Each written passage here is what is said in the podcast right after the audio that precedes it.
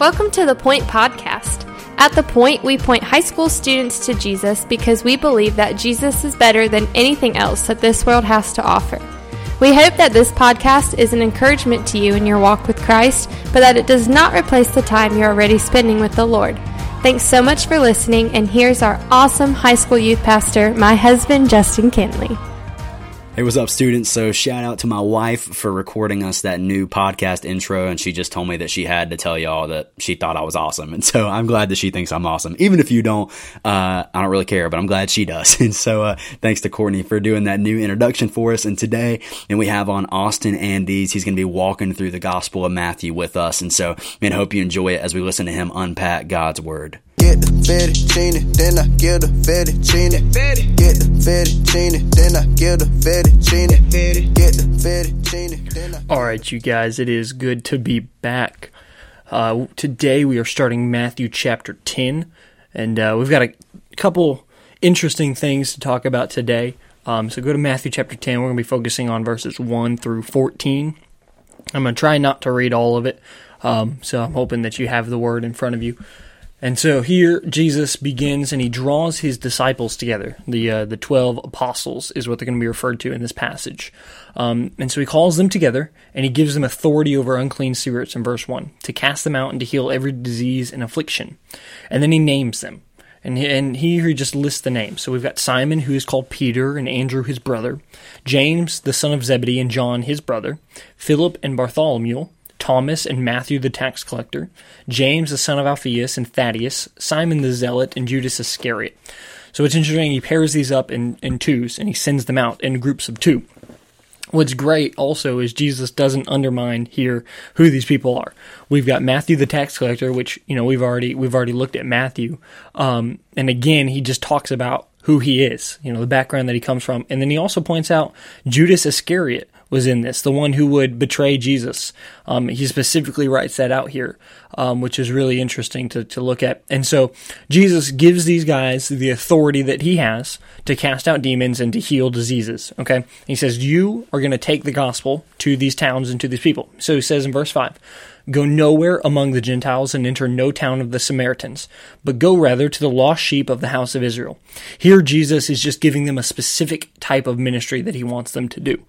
One day, he's going to send these people out to the Gentiles specifically. But first, he's got to send them to the people of Israel, to the own house of Israel, in which he is going to proclaim to them the gospel. And so, verse 7, he says, Go, saying that the kingdom of heaven is at hand. He says, Preach the gospel, preach repentance, preach the good news of the gospel of Christ that has come. And he says, Heal the sick, raise the dead, cleanse the lepers, cast out demons. You, as you received nothing without paying, also give without pay. Just be generous, be be kind. Acquire no gold or silver or copper for your belts. So don't don't do this just to make a paycheck. Don't do this just to have people give you money. That's not the goal here. He says no bag for your journey, nor two or tunics. He says you're not supposed to be rich. He says you're just to go out. You're going to heal people. You're going to serve people, and you're going to tell them that the kingdom of God is at hand. Or sandals or staff. The laborer deserves his food. So just eat it's really all he's saying. He says, look, you're not out here to make a bunch of money. Uh, you're out here to serve me and make sure that you're alive by eating food. He says, whatever town or village you enter, find out who's worthy in it and stay there until you depart. So find somebody who, who takes the gospel in and that's who you're supposed to stay with. Um, it, it's really interesting. He kind of builds upon what we'll see later in the New Testament as almost a house church mentality. Find somebody in the community who takes the gospel and you're going to stay in that house and that's going to be where the gospel grows because you're taking that one person who's already in the community. So he does that same thing here. He says find the person who's worthy and stay there until you depart. Enter as the house and greet it. If the house is worthy let your peace come upon it but if it is not worthy let your peace return to you. If anyone will not receive you or listen to our words, shake off the dust from your feet when you leave that house or town. Truly I say to you, it will be more bearable on the day of judgment for the land of Sodom and Gomorrah than for that town. So Jesus here kind of just lists out the job that these apostles in this passage, the disciples, the 12 disciples have. And basically, they're to go around the uh, the town of Judah, the the area of Judah, and all the towns and all the cities, and they're supposed to proclaim the gospel. And they're going to heal the sick and raise the dead and point people to Jesus as they do this. And so they are missionaries in their own towns. They're being sent out by Jesus. Um, And, and what this does is these guys were all watching Jesus do all of these things for the past year or so, let's say. And so they've been following Jesus around from town to town as he does these very things. As Jesus heals the sick, as Jesus raises the dead, as he's cleansing lepers and he's lepers and he's casting out demons. He says, "Okay, look, I'm going to give you the authority to do these things. It is now your job. You're going to go around and you're going to do it yourselves." So that the people, when they see you as ordinary men, that's the key.